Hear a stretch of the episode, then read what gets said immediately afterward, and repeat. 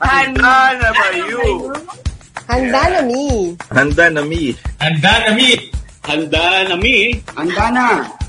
May isa kang pwedeng maging abogado. Secretary Panelo, Soljon Calida. Grabe yun, sobra yun. Pili nuts. Ibig sabihin, pili lang po kayo ng isa. Inday Sara or Manny Pacquiao? Manny Pacquiao. PGMA or PRRD? PRRD.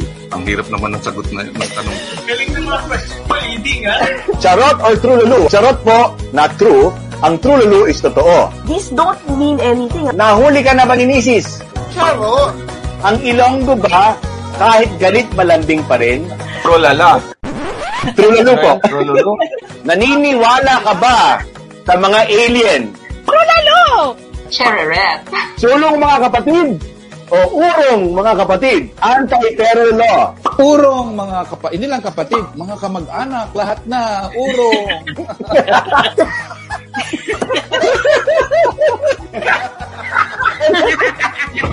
Ladies and gentlemen, Lord Duera.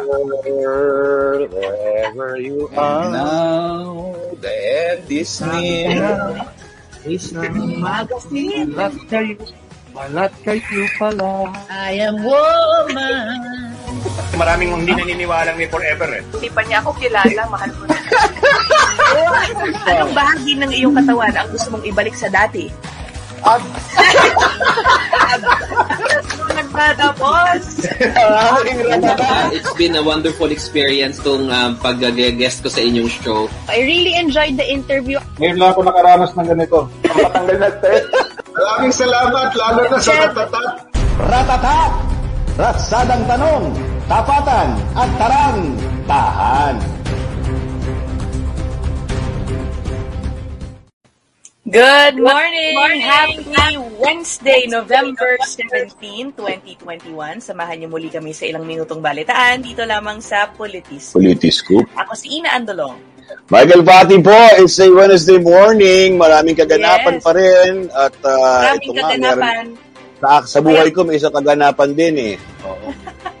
At pasensya na, ka- kabilang sa mga nangyari, eh, hindi kami naka um, airing ng bagong episode ng Monday because of ano ba, personal Oo. reasons. May mga kailangan lang pong asikasuhin. But Oo. we are back. At ngayon pa lang natin pag-uusapan ang malateleseryeng kaganapan noong ah, November 15. Yan. Matapos po ang napakatagal na hintayan. Dumating na rin ang November 15 at ngayon klaro na ang mga Mm. maglalaban-laban sa parating na eleksyon. Marami ang nagulat sa desisyon ni Mayor Sara Duterte na tumakbo bilang Vice President ni dating Senador Bongbong Marcos. Ang aking partido ay nakipag-alyansa at humingi ng suporta para kay Bongbong Marcos at para sa akin. Matapos kong tanggapin ang inyong hamon at panawagan. Tinanggihan ito ng PDP at naiintindihan natin ito. Ayan ang sabi ng ating uh, Mayor Inday Sara na tumatakbong Vice Presidente. Ang panawagan ni Mayor Sara magkaisa ang mga taga administrasyon para ipanalo ang Marcos Duterte tandem. Lumalabas kasi na dalawang presidentiables ang nangangakong ipapagpatuloy ang nasimulan ni Pangulong Duterte. Sino sa kanila yon? Si Bongbong Marcos ang isa raw at ngayon presidential aspirant na si Senador Bongo. Ang tanong, nung, nung pabor ba rito sa administrasyon?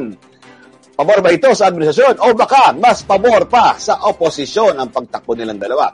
Ang isa pang di inaasahan ng marami, ang pagtakbo ni Pangulong Duterte sa pagka-senador. Yan, ang daming ganap talaga. Ang panauhin po natin ngayon, political analyst, Professor Antonio Contreras. Hi, sir! Ayan. So, Hello, second magandang time. umaga. Magandang Morning umaga, po. Ina. Magandang umaga, Michael. Yes. Eh, Si Prof, alam mo, ano ah, we're friends on Facebook and he has Mm. many, plenty of uh, comments, ano, tungkol sa mga nangyari nitong nakaraang linggo. Sir, kayo, just uh, a quick, ano, um, para sa inyo ba, how would you describe yung naging ah, ending ng deadline ng substitution? Well, actually, uh, hindi na ako nagulat na nagtandem si Bongbong Marcos at saka si Sara Duterte.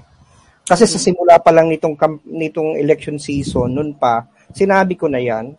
Kasi meron na ako mga narinig-rinig ng mga tip eh mula sa mga insiders na mukhang yan ang niluluto. So no pa, sinabi ko na yan sa isang programa sa isang istasyon na sabi ko mukhang si Bongbong at saka si Sara ang magtatambal. Wala namang naniniwala sa akin eh, mas ayaw paniwalaan yung sinabi ko ngayon kasi malayo daw mangyari. Sabi ko, well, yan ang tingin ko kasi yun ang nalaman ko at the same time kinukumpirma ko din sa gut feel ko, mukhang yun ang katutunguhan. Ang nagulat lang ako si Bongo tumakbo ka pagka-presidente at saka si Pangulong Duterte pagka-senador. Well, hindi rin ako nagulat actually in sasawin na shock ako. Parang sabi ko, well, anong bago? Mukhang expected naman na gagawin nila yon kapag ganito yung move ni Sara. Okay. Do you think, sir, that an alliance with BBM is wise for Mayor Sara? Who, of course it- Oo, for her VP bid? Well, of course it is because uh, right now, if you're going to follow the surveys, Marcos is the person to beat. You know, uh, that would be good news or bad news depending on where you stand in the political spectrum. But, you know, he is far ahead. Pag papakinggan mo yung latest survey ng SWS, 47% chance.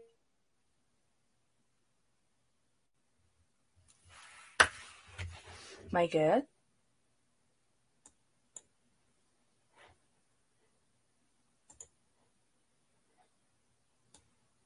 Sorry, medyo na-disconnect ako.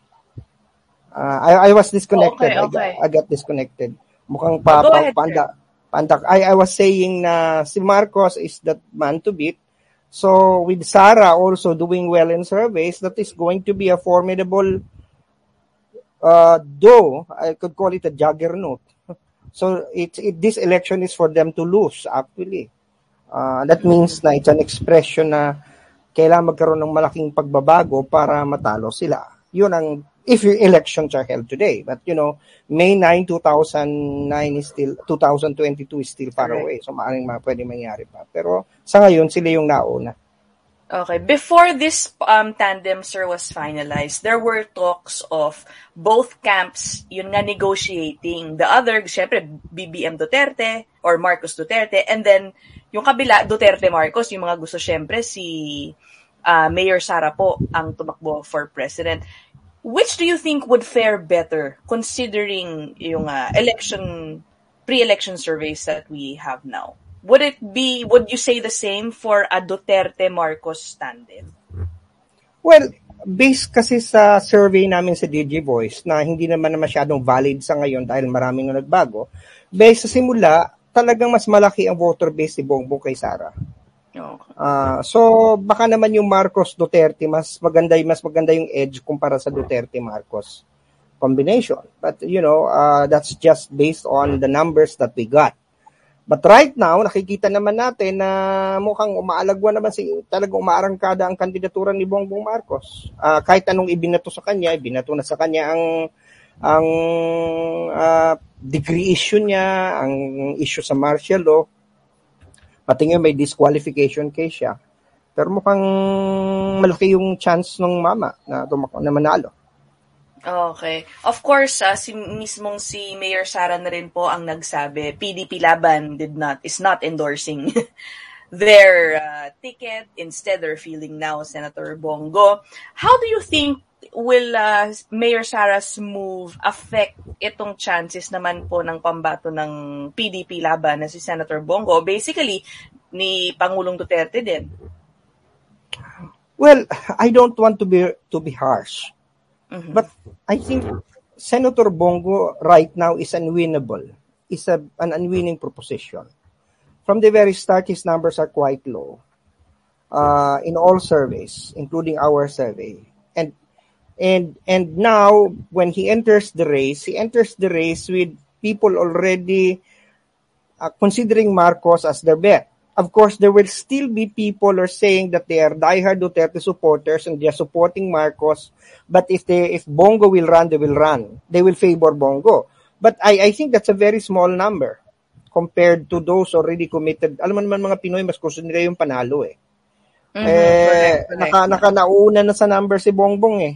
Kailangan lumipat din sila kay Bongo na hindi siguradong manalo. So andun yung feel, andun yung ganong klase ng ano ng ng attitude na doon Oo, tayo sa mananalo.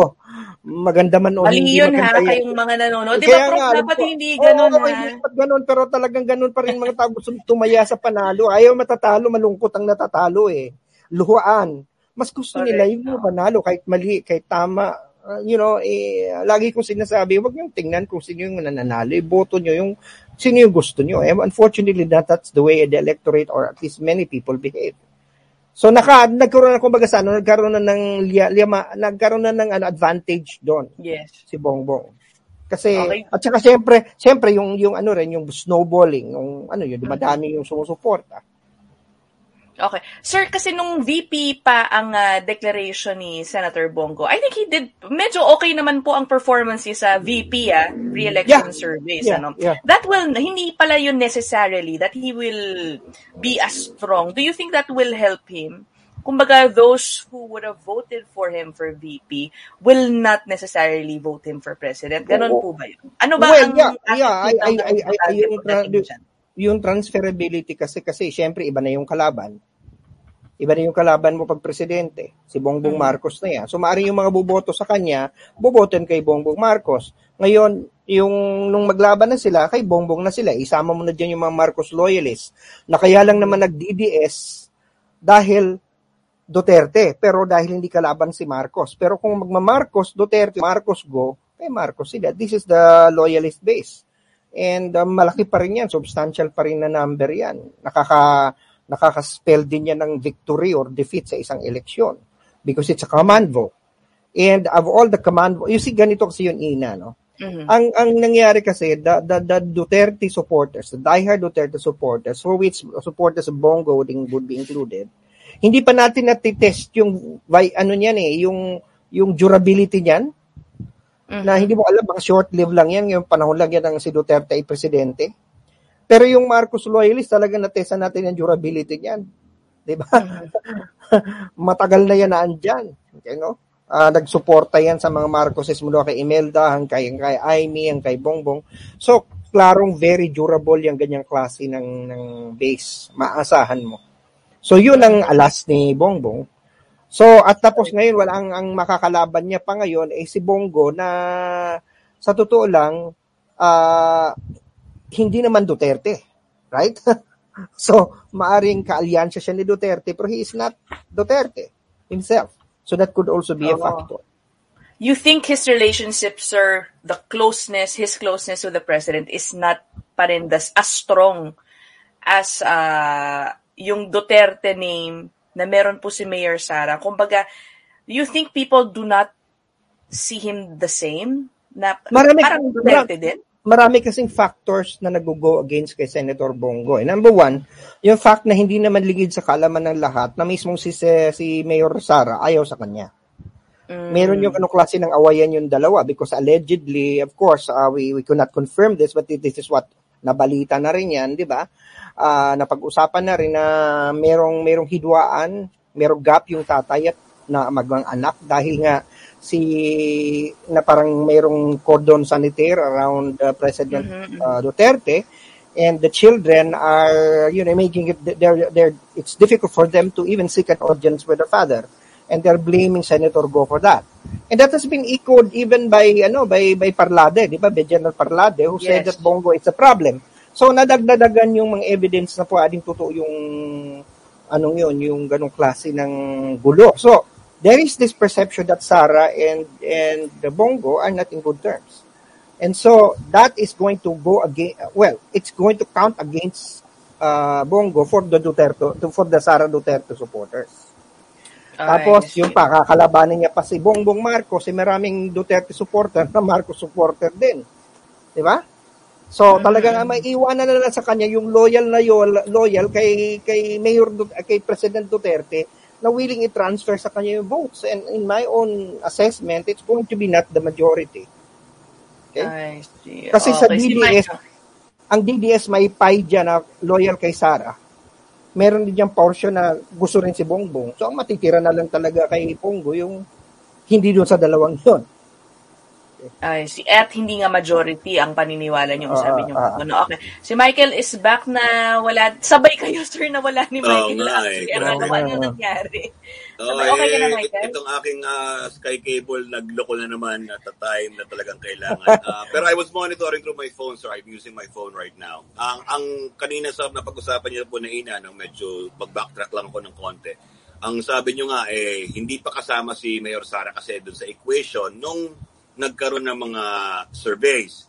Di ba, di, di ba po ba, tama po ba ako na ang mga surveys ay snapshot lang? Yes. uh, time na and, yun, yeah, and if elections are held at the time they were taken.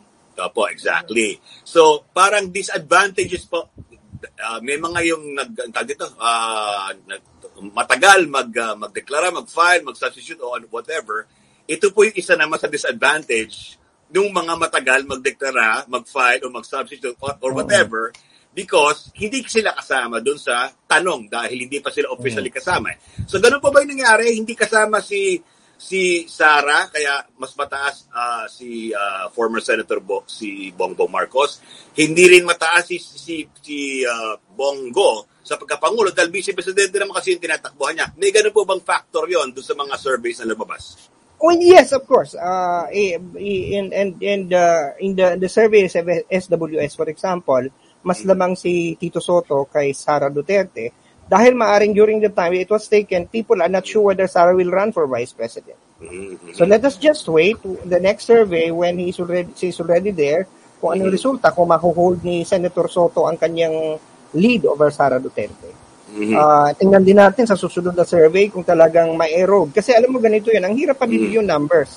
47% kay Bongbong, ah, si Lenny 18%, si Isko 13%, and the rest are already single digits. And the undecided is 3%. So, kailangan, para manalo si Bongo, kailangan makuha niya lahat yung uh, undecided, pati makakuha siya ng malaking boto mula kay Bongbong. Okay? Which, para makapanalo siya, and that's about 47. You know, at the very least, para ah, kahit maka 30% lang si Bongbong, mahirap niyang maabot yun eh. Opo, Diba? hirap talaga. So, so ah, ah, ah, yun ang, yun, ang, ginagamit ko lang yung SWS survey dito, and I have no Mhm. doubt, SWS naman is a legitimate uh, Mhm. as a track record of doing surveys right. So, ah, bilang isang tao na kumukuha din ng survey, iginagalang ko rin naman yung kanilang credibility. Dahil Mhm. nakikita ko naman na scientific naman kanilang mga processes.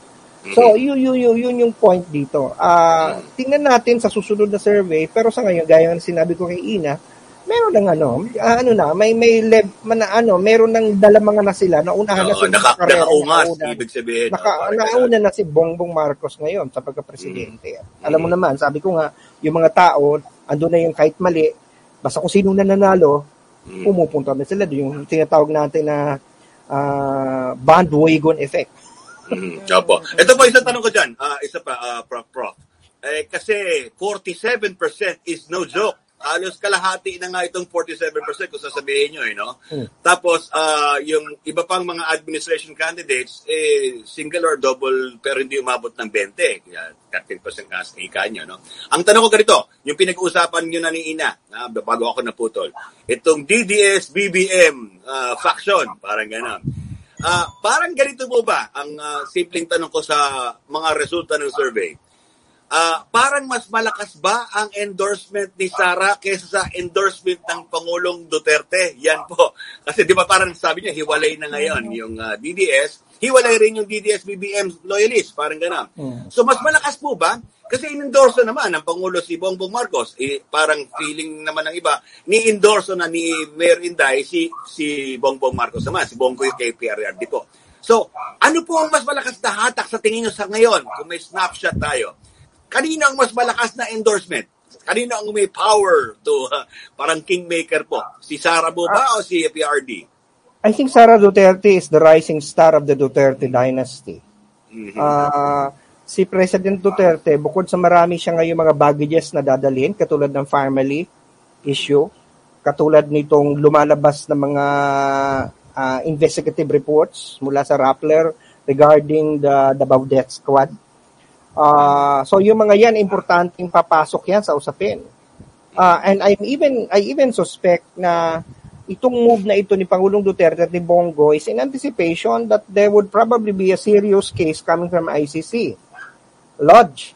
So Bongo is mentioned. Remember, if you've read the affidavit of Las Cañas and if you've read the investigative report, makikita nyo na nababanggit ang pangalan ni Bongo. Mhm. So baka naman move lang yun na sige magtumakbo ka pagka kung sakaling manalo ka, di may immunity ka.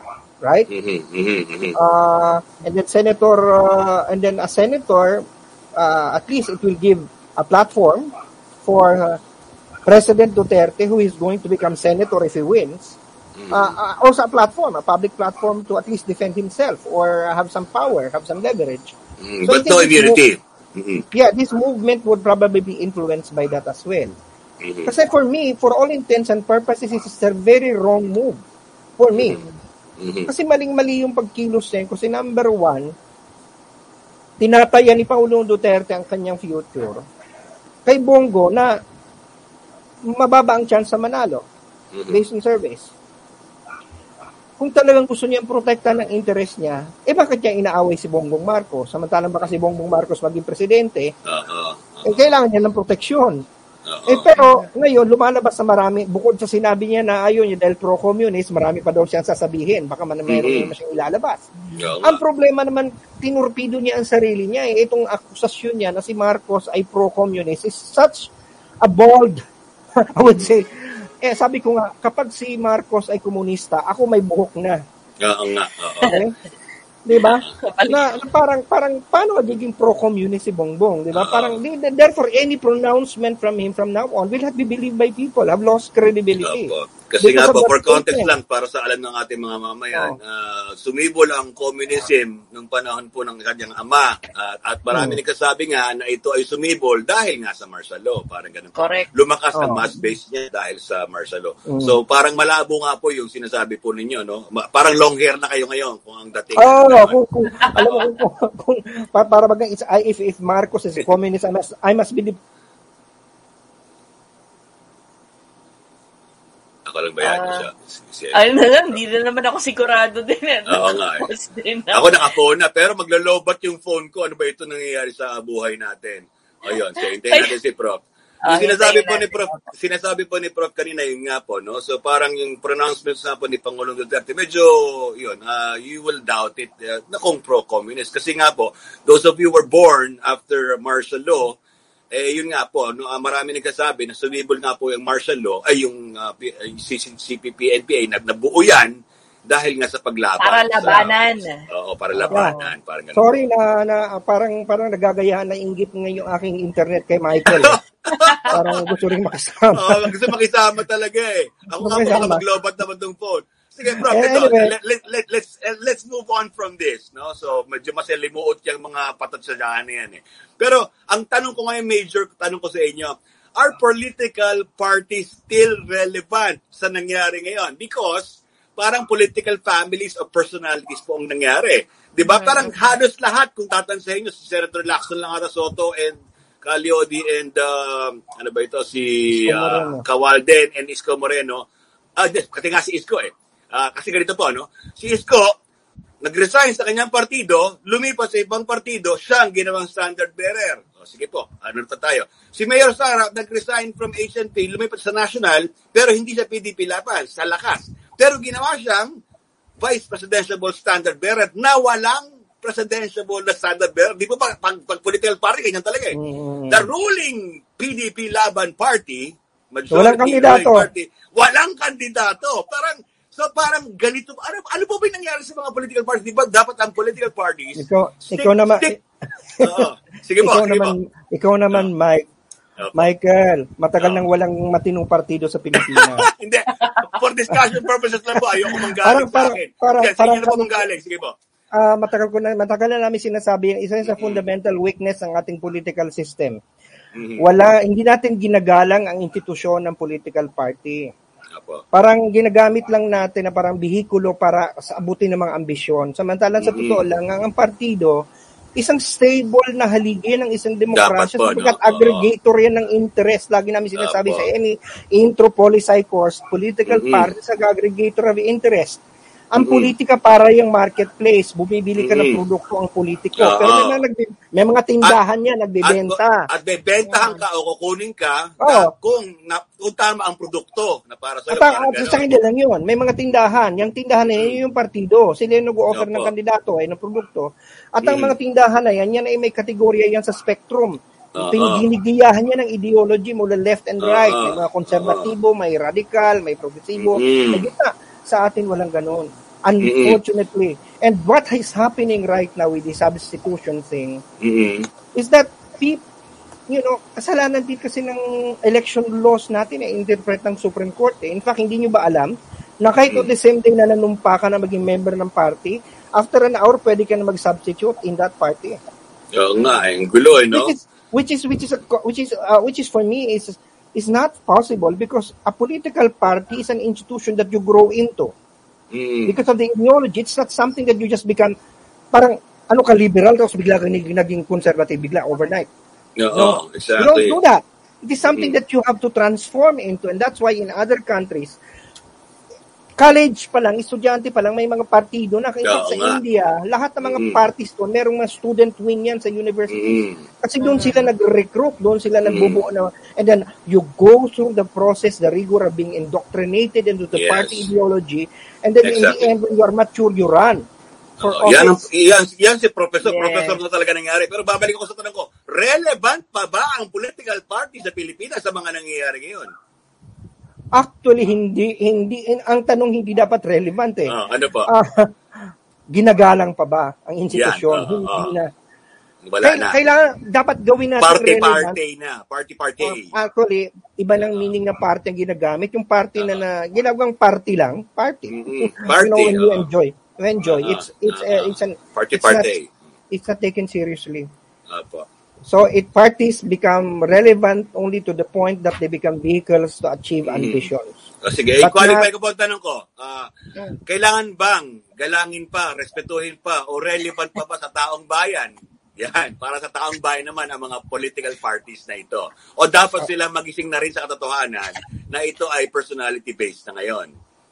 dapat matanggap na natin mga Pilipino na ganyan ang ating estado. Mhm. Pero hindi dapat tayo masaya dyan.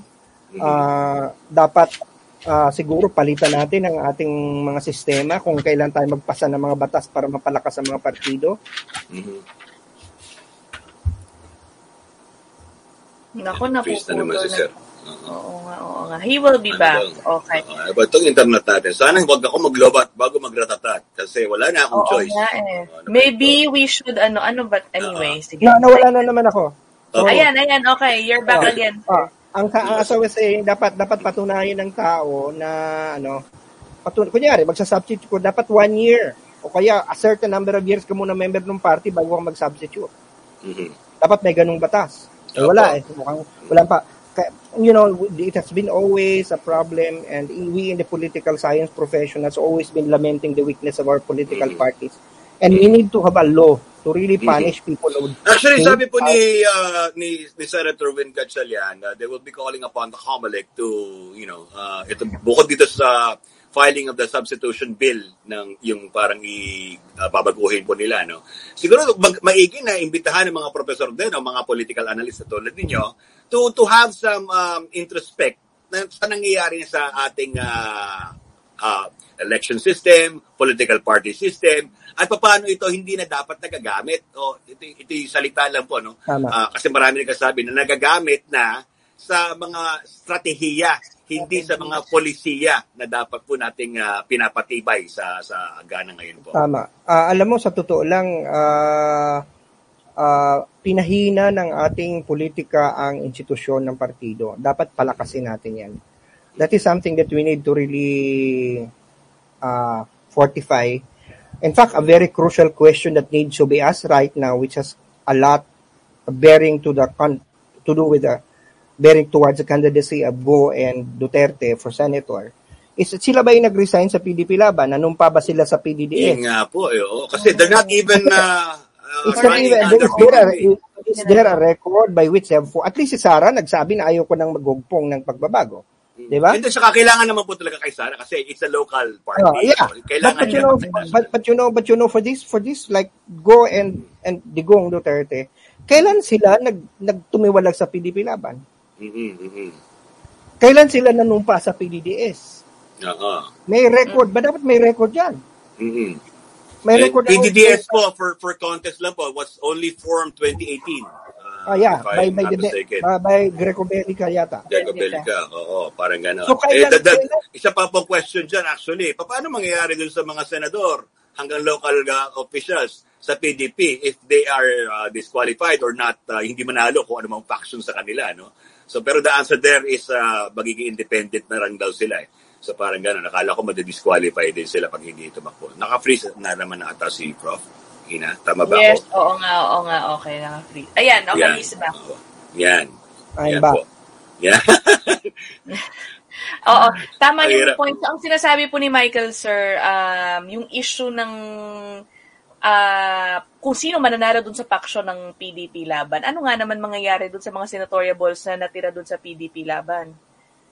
Magiging Yan. independent daw po yata. Hindi naman yata ma-disqualify per Comelec rules. But they Well, uh, yeah, they will become independent. And as independent, eto pa nga mangyayari dyan. Sino ngayon? Kasi may rule din sila na dapat meron kang dominant party tsaka may dominant opposition Mhm. party. Yun Kasi nga. meron niyang implikasyon Ano na sino bibigyan, sino bibigyan ng COMELEC ng first Oo, uh, records. election return, saka second Oo, election return. ganyan, Sino exactly. bibigyan yan? Nga. Nagulo na ng gusto kasi may partido ka nga, wala ka namang kandidato. Di ba? Bibigyan sila, tapos makik- makikisilip na lang po sila doon. Parang gano'n. Di ba? Iba, Pwede din, bigyan- dahil i- majority pwede na nila lang, eh. pwede na lang ibenta. Sige, to have access. Di ba? Ah, Parang sa networks lang kami. po yan, ibibigyan din yung mga networks, parang gano'n. So tama po kayo, no? Sinong bibigyan nila ngayon? Eh wala naman kayong kandidato sa Pangulo at pagkapangulo. Ituloy ko lang po kanina, si Senator Manny Pacquiao, hindi rin siya sa PDP laban uh, Kiko, uh, Coco Wing, no?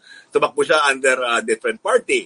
Ah, sino pa ba yung mga natira natin? Si Isko, ganun din nga po, yung sinasabi ko nga kanina, na, ah, lumipat din siya.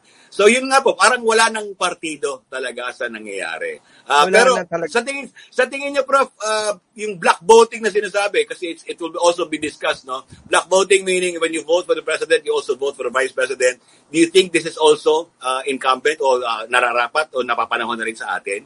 Para hindi na po Actually- nagkakaroon ng six years pag-aaway ang ating Pangulo at Vice kung magkaiba sila ng, pang- ano, ng Well, partido. isa siguro yung reforma na kailang sundin ah, pag-aralan na a vote for the president is also a vote for the vice president Yeah. because that will that will force people to really have a complete ticket. Hindi na pwedeng bungi-bungi, 'di ba? Hindi pwede dahil ah, kung wala kang kabay, sino ngayon kanino bibilangin yung boto? Mhm. i- but but you know, kasi right now, but Katulad in, sa in the ngayon. In the past kasi talaga sa record natin, people really mixed ah ng mga Mhm. nanalo. Kunyari si si Duterte at si Lenny. And before Oo that, nga. si si Noynoy, sino ba ba si Noynoy? Matagal. Uh, si... Si Mar. B, ano ba? Si Mar. Si, si Mar. Mar. Hindi, hindi. Hindi, si Noli. Sino, sinoli, sinoli. Hindi, hindi. Si Binay. Sino ba y- Si Binay. Nalito, na- nalito na tayo Ah, lahat. Si- pero Oh. Si. Binay, Oh. tama. oh. So Ay, si si so hindi talaga magkapartidong nananalo. So nimi-mix nga ng mga ano ng mga kaya siguro ah, inunahan na sila ni Bongbong na si ni Sara. Total hindi rin naman magkapareho ang partido. Oh, ang gulo nyo eh. partido. Gulo nyo eh. ikaw nga, federal oo. ka, ako ay ano, ako ay ah, lakas. O di mag- mag-alyansa na lang tayo. Uh, Prof, ito, ito, medyo juicy. Magmarites tayo ng konti, no? Medyo juicy. eh, kayo ay dating ah, DDS, no? Dating, dating ah, supporter talagang, na, talagang ano, tapos biglang ah, sariling, ano, parang na, ano, ah, nagkaroon kayo ng tunggalyan sa mga DDS. Sa ngayon po, di ba, syempre, namamonitor nyo na yung mga vloggers, no? Talagang, ano sila ngayon eh, lock and lock tit to each other eh. So parang sila, maski sila, ito nga, parang na ano kayo, political parties divided na, pati itong mga supporters divided na, na ng gusto. Lalo na itong mga BBM and uh, DDS. So parehong lengguwahe na ngayon yung parang nagtutuligsaan. So parang they're getting uh, taste of their Oh, yeah. own uh, kung ano man po. Anong nakikita nyo rito? Is this uh, going to be a major factor din sa sa pagboto o pagkalito ng mga tao rin ulit uh, dahil sa nangyayari pong And, ganyan? Hindi ba, Well, ma, I'm sure, I, I'm sure si Prof marami ka pang friends ngayon sa Facebook, sir, na mga mhm. dati yung kasamahan sa DDS. Oo nga. Can you share Yung mukha nga ni Prof, totoo na nakaganyan na eh. Parang ang dami na niyang chika. Well, eh. Sige. well actually, sa lahat. actually, Actually, parang inano na nila ko eh. Uh, diniklaran nila akong uh, filibuster. Uh, parang parang ano na. Filibustero ako'y- na. Ako, ay ako diniklaran nilang ano, erehe. Erehe. hindi na yan. Ah, hindi na sa ako mga, na, sa mga Actually, nagbabasa ng Nolit Pili, ha? Ah, hindi ko sila ah, actually actually ano, ah nababasa ko pa rin sila. At least yung iba na hindi ako blinak o hindi ko blinak. okay. Ah, pero nababasa ko rin through other people and I think ah, you're right. They are they are imploding, they are dividing. Ah, may mga tao na umalay kay BBM at saka ka, Mm. meron naman kay Bongo. Ah, so talagang predicted naman 'yan kasi pag eleksyon, dalawang bagay lang, yung loyalty andon or Oo. kung nasa nasan yung bayad, nasan yung pera. Mhm. Dalawa lang bagay yan eh. So, Andun paano, yung- paano nyo pinaka-qualify ang DDS ngayon? Pa, ano nga po, bigyan nyo kami ng idea. Pa, paano Ay, di, ano na, ang DDS ngayon? uh, di parang uh, one thing good about that, eh, what's happening right now is like is, I think the DDS as a label will die a natural Mm. death. Kasi isinundo 30 ka die hard. Oo nga, oo. oo. Okay? So magkaroon ng DDS sa DDS daughter wing saka DDS father wing. May ganun din, para PDP eh, lang kasi, ulit. eh, kasi nga kasi nga sa India may mga Congress I wing, Congress Oo. P wing. Kaya sa Indonesia may mga pin, may mga may mga sub may mga subtitle ng mga party, di ba? Ah, dito sa atin magkakaroon ba ng ganon? DDS Sara saka DDS oh, Digong? DDS original, tapos DDR sub. Mga ganun ba, no? Ah, pwedeng mga ganon. Well, I don't know, but, but Kasi mas that- maging si Pangulong Duterte, may pahayag niyan eh. Kung ako, naniniwala kayo, kung ako, nire-respeto nyo, edi ako, suportahan nyo ang sinusuporta ko. Parang gano'n ang sinasabi. Parang nag-ano na siya, di ba? Yung, nag- Ah. ano ba ito, loyalty check na rin. Eh, eh, ang, ganun. ang problema kasi kay Digong, dapat yung ma-realize na yung 16 million niya, hindi lahat yun kanya lang. Mm-mm. In 2016, the 16 million who voted for him, many of that are also bo- bongbong loyalists even before Mm-hmm. they became Duterte. Oo, oo, oo. So, hindi, Ah, hindi, okay, niya, din. hindi, niya, hindi niya pwedeng bilangin yung 16 million na yun na puro sa kanya. Mm, sige, kung bibilangin po, ilan, ilang milyon ang tansya nyo? Ah, hindi natin na. Di, di, di, di, bilangin mo kung ilan yung boto ni Bongbong na excess niya kay ano, excess na boto kay Miriam.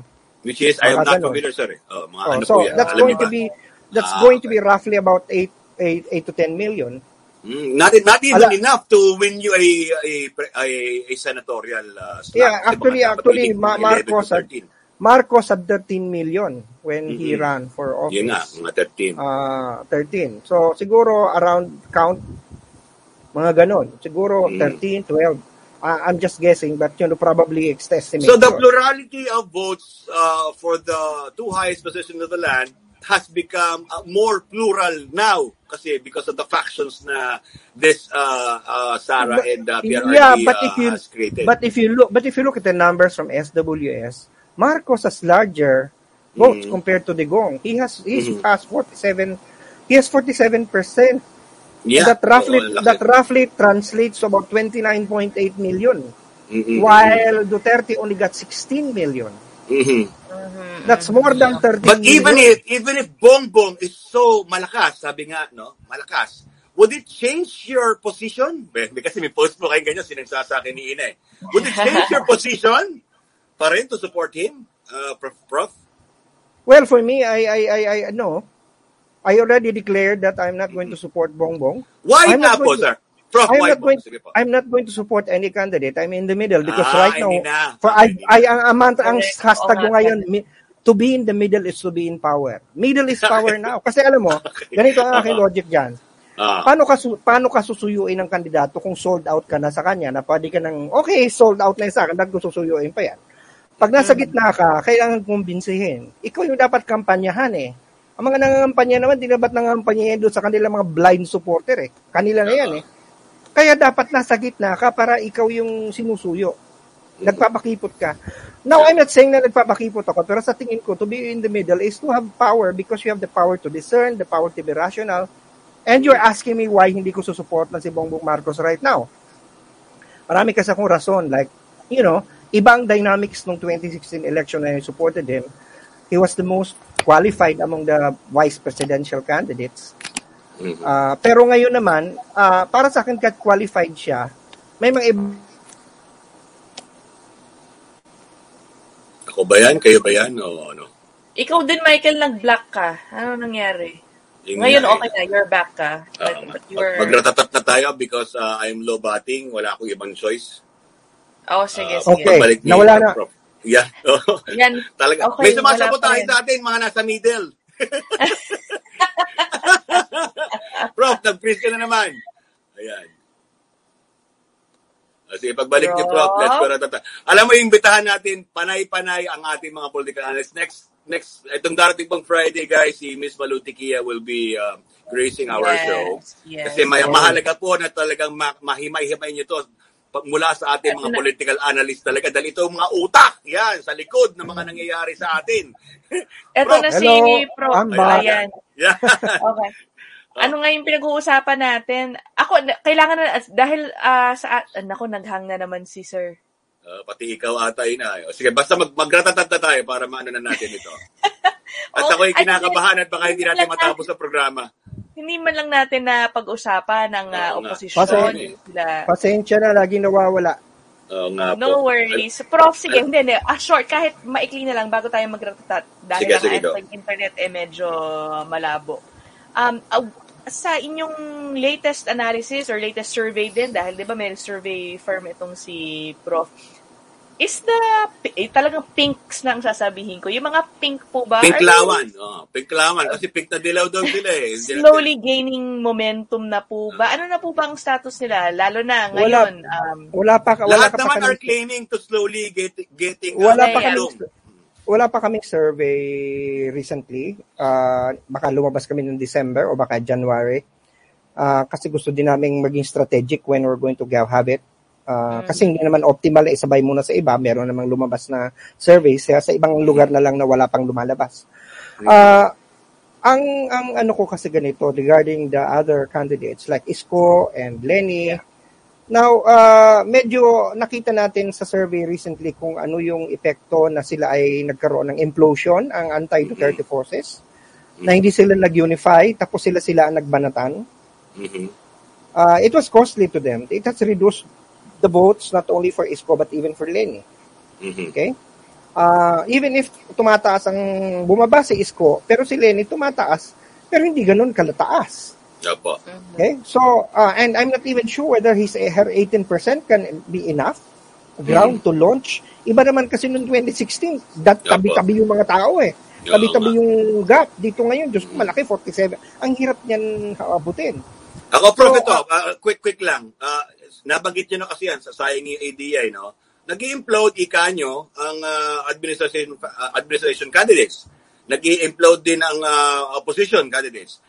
Pero malakas pa rin sa surveys ang administration, which is ah, ah, Sara and ah, BBM. Kung sakasakaling administration pa rin ang turing kay BBM ni Pangulong Duterte. No? Pero ito po, do you foresee in the near weeks, months na paparating na there might be naman some form of withdrawals from opposition candidates to para palakasin naman yung kanilang mga hanay to beat a Sara BBM o BBM Sara tandem?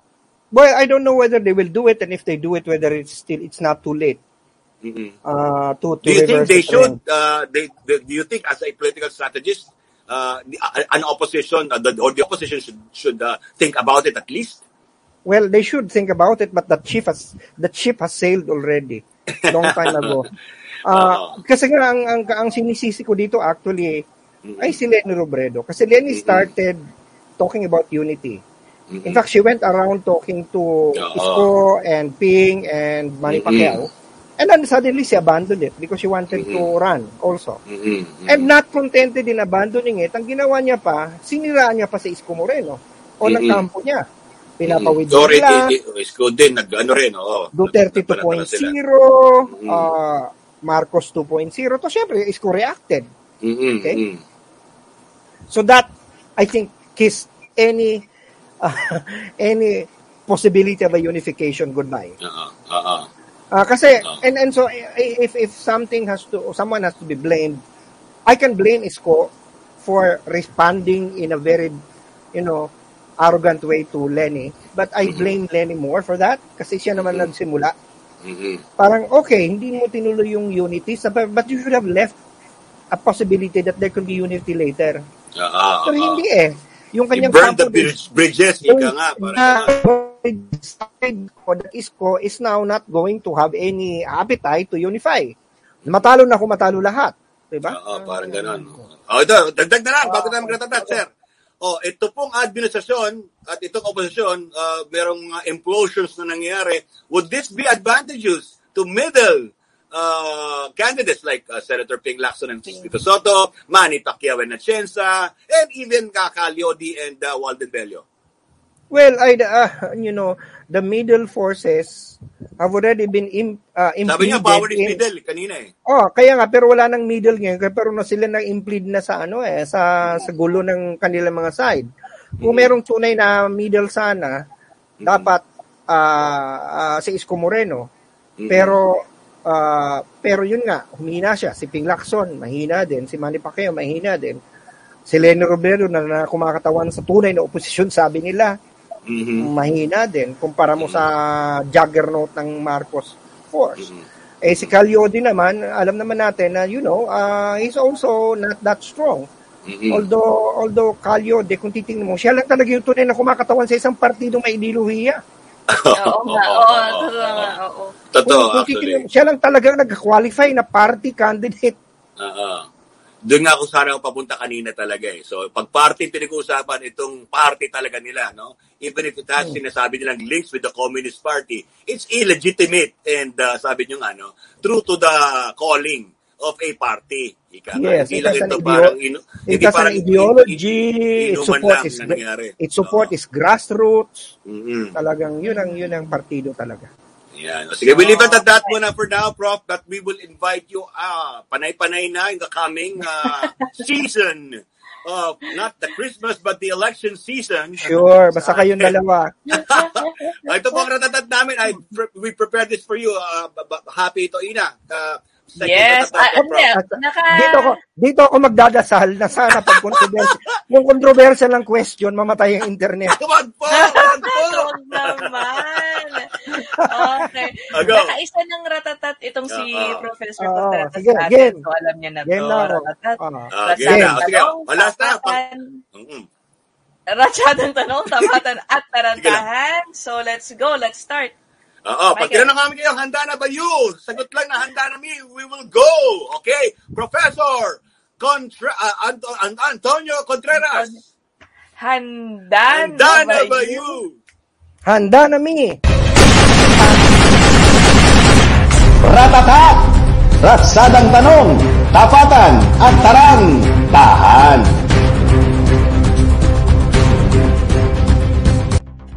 Okay, dahil kayo ay si Professor Contreras. Ang Yan. sagot niyo lang po dito Hindi, ay... hindi sagot. Hindi. Alam, una lang yan, wala lang yan, wala lang yan. Pilinas pa rin yan. Kontra o Pilinas pa rin ba to? Pilinas pa rin yan. Oo. Kakaloka. Okay, sige. Oh, Pilinas. Aha. Pili lang po kayo ng isa sa aking mga sasabihin. Ah. Kontra o parehas? Yun yung Contreras eh. Oo. Ano? Kontra? o parehas? Ano Kontra lang o yung sabihin parehas? ko? Okay, sige. Hindi, pamili mo Kontra. kayo. Kontra. o- Yan, kontra. Akala ko yun yung sagot, Michael. Okay, ito naman po. Pili po kayo, DDS, Pink na Dilaw, o BBM Loyalist?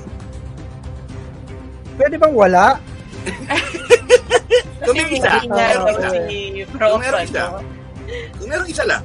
Ang hirap naman ng tanong. May konti lang. May konti lang. May konti Ah! lang sa puso. Oh. Kulay naman yung isa eh. Ah. Pink na lang kasi kulay siya eh. Yan, okay. Yeah, okay. Sunod po, pili nuts, Inday Sara or PRRD? Yan. Ay, ah, medyo pabor ako sa babae. Inday Sara na lang. Yan. Okay. Isko Moreno or Bongbong Marcos? Yan. Objectively, Isko Moreno. Yan. Bongo o Lenny Robredo? Lenny Robredo siguro. Yan. Wow, okay. Ah. Ping Lacson o Manny Pacquiao? Ping Lacson naman. Ba, mas patuloy, mas patuloy yung sagot Oh ha. my Oo, God. okay. Oh, charot o true lalo? Charot, hindi totoo. True lalo, totoo. Mga babae ba ang tingin mo na ang mamumuno sa ating bansa sa 2022? Hindi. Hindi. Lahat eh. Half-half. Siguro half-half. so, charot. Ah, charot ha? Charot po. Na true lalo ang sagot ha? Okay. Ang 2022 elections ba ay magiging parang referendum sa mga Marcos at Duterte? True lalo. Yan. Babahaba ng pera, sako-sako, sa darating na eleksyon. True lalo. Okay. Sisip-sipin ba ulit ng mga politiko ang nagbahang pera para makabawi matapos ang eleksyon? True lalo. Okay na. Uh, Oh, ito ha, salitan tayo dito, Michael. Tama, no? Ah, ah, Okay. Marites ang pangalan ng segment na Alam niyo ito. naman, pabira kayo sa mga marites ngayon, di ba? Okay, go. Ikaw nga, Michael, ang magpaliwanag. Or sasagutin Ang lang naman marites ni- po, di ba ngayon? Eh, Mari, ano nang latest? Parang gano'n. So, mga chispas lang Marites. ito. So, okay. Okay. So, Sige, sa tingin ikaw, mo lang naman ito. Ah, short answer. Okay. Ano tingin mo pinag-usapan nila Senator Pacquiao at President Duterte na magkita sila sa palasyo? Short, short and sweet, sir. ah. Marites. Talaga dapat Marites. Anong, tin- siguro tinanong ni Pacquiao, ani Ah. Bong, ah, ni Pangulong Duterte, bakit ka natalo sa boxing? Yan lang, okay. Uh, pangalawang Marites, ano naman sa tingin mo? Ah, tingin mo ba si Bongo ang pinapatamaan ni Inday Sara sa kanyang post na wala siyang kinuloy, nalapusta, nasagasaan, napaiyak sorba sa desisyon niyang tumakbo bilang presidente? Ay, oo naman. Talagang hindi chismis talaga. Ano, Oo sa, naman ano sasagot ko doon? Marites, hindi chismis yun. Wala. Hindi, hindi. Kung anong Okay, okay. thoughts mo about Ano it? thoughts Anong mo? chika mo about it? Totoo. Hindi, hindi, hindi yun Marites. Yan. Sige, go. Okay, ito naman po. Marites, may batayan ba sa tingin ang sinasabing away, tingin mo ang sinasabing away o hindi pagkakaintindihan na mag-amang Mayor Inday at Pangulong Duterte? Ay, oo. Oo. Hmm. Meron Ano? pa ba yan? Mm, sige Eh, nga. kayo na nga, kasi nga si Inday Sara, kasama ng mga kapatid niya, hindi hindi basta-basta makakausap ang tatay nila, parang may gap, Ah, dahil nga may merong cordon sanitaire na ni-impose sa. Yun, may umaharang. Yan. Okay. Ano naman sa tingin mo? Isang marites pa to. Anong, ano naman sa tingin mo ang ibubulgar ni Presidente Duterte sa pamilya Marcos sa kanyang pahayag na ilalabas niya sa panahon daw ng kampanya na ilalabas? Ah, siguro isang bagay na nalaman niya na ugali o pag-ugali si Marcos, si Bongbong na hindi niya gusto. Siguro yun lang. Yun lang. Oh, yan. Ganun Ayun hindi lang. na, at hindi yan, at hindi ako naniniwalang yan ay dahil sa komunista siya. Okay, oo nga. Oo. Hindi na tayo longer niyan. Sige. Po, isa pa. Ah. Sino ang mas sakalam sa tingin mo? Si Mayor Inday Sara o si President Digong? Yan. Kasi sa, ngayong mga panahon si Sara na. Yan. Okay. O, sino naman sa tingin mo ang mas marami ngayon? Ang DDS ni Sara o Sara Wing? O ang DDS ni Digong o Digong Wing? Ah, DDS Sara Wing. Yan. Oh, Okay. Alam mo naman, alam mo mga Pilipino, ayaw na sa sunset, gusto sa sunrise. Wow! Bago yan. Ayaw, ayaw, tama. ayaw, na sa, ayaw doon sa Ayaw pumapalubog. na gusto ng bukang liwayway. Yan. Oh, gusto na sumisika. Okay. Ah, Sa oh, last na. Michael. Last na to, bonus ha. Oh, fearless forecast mo, Professor Antonio Contreras. Sino ang magtatagumpay bilang Pangulo at pangalawang Pangulo ng bansa sa halalan 2022? Sa tingin mo? Kung, kung ang eleksyon ay gagawin ngayon, si Marcos sa presidente, si Sara Duterte pagbabayas. Oh, yeah. okay. Hey, Yan po. you don't leave yet. balik. Okay. Ratata!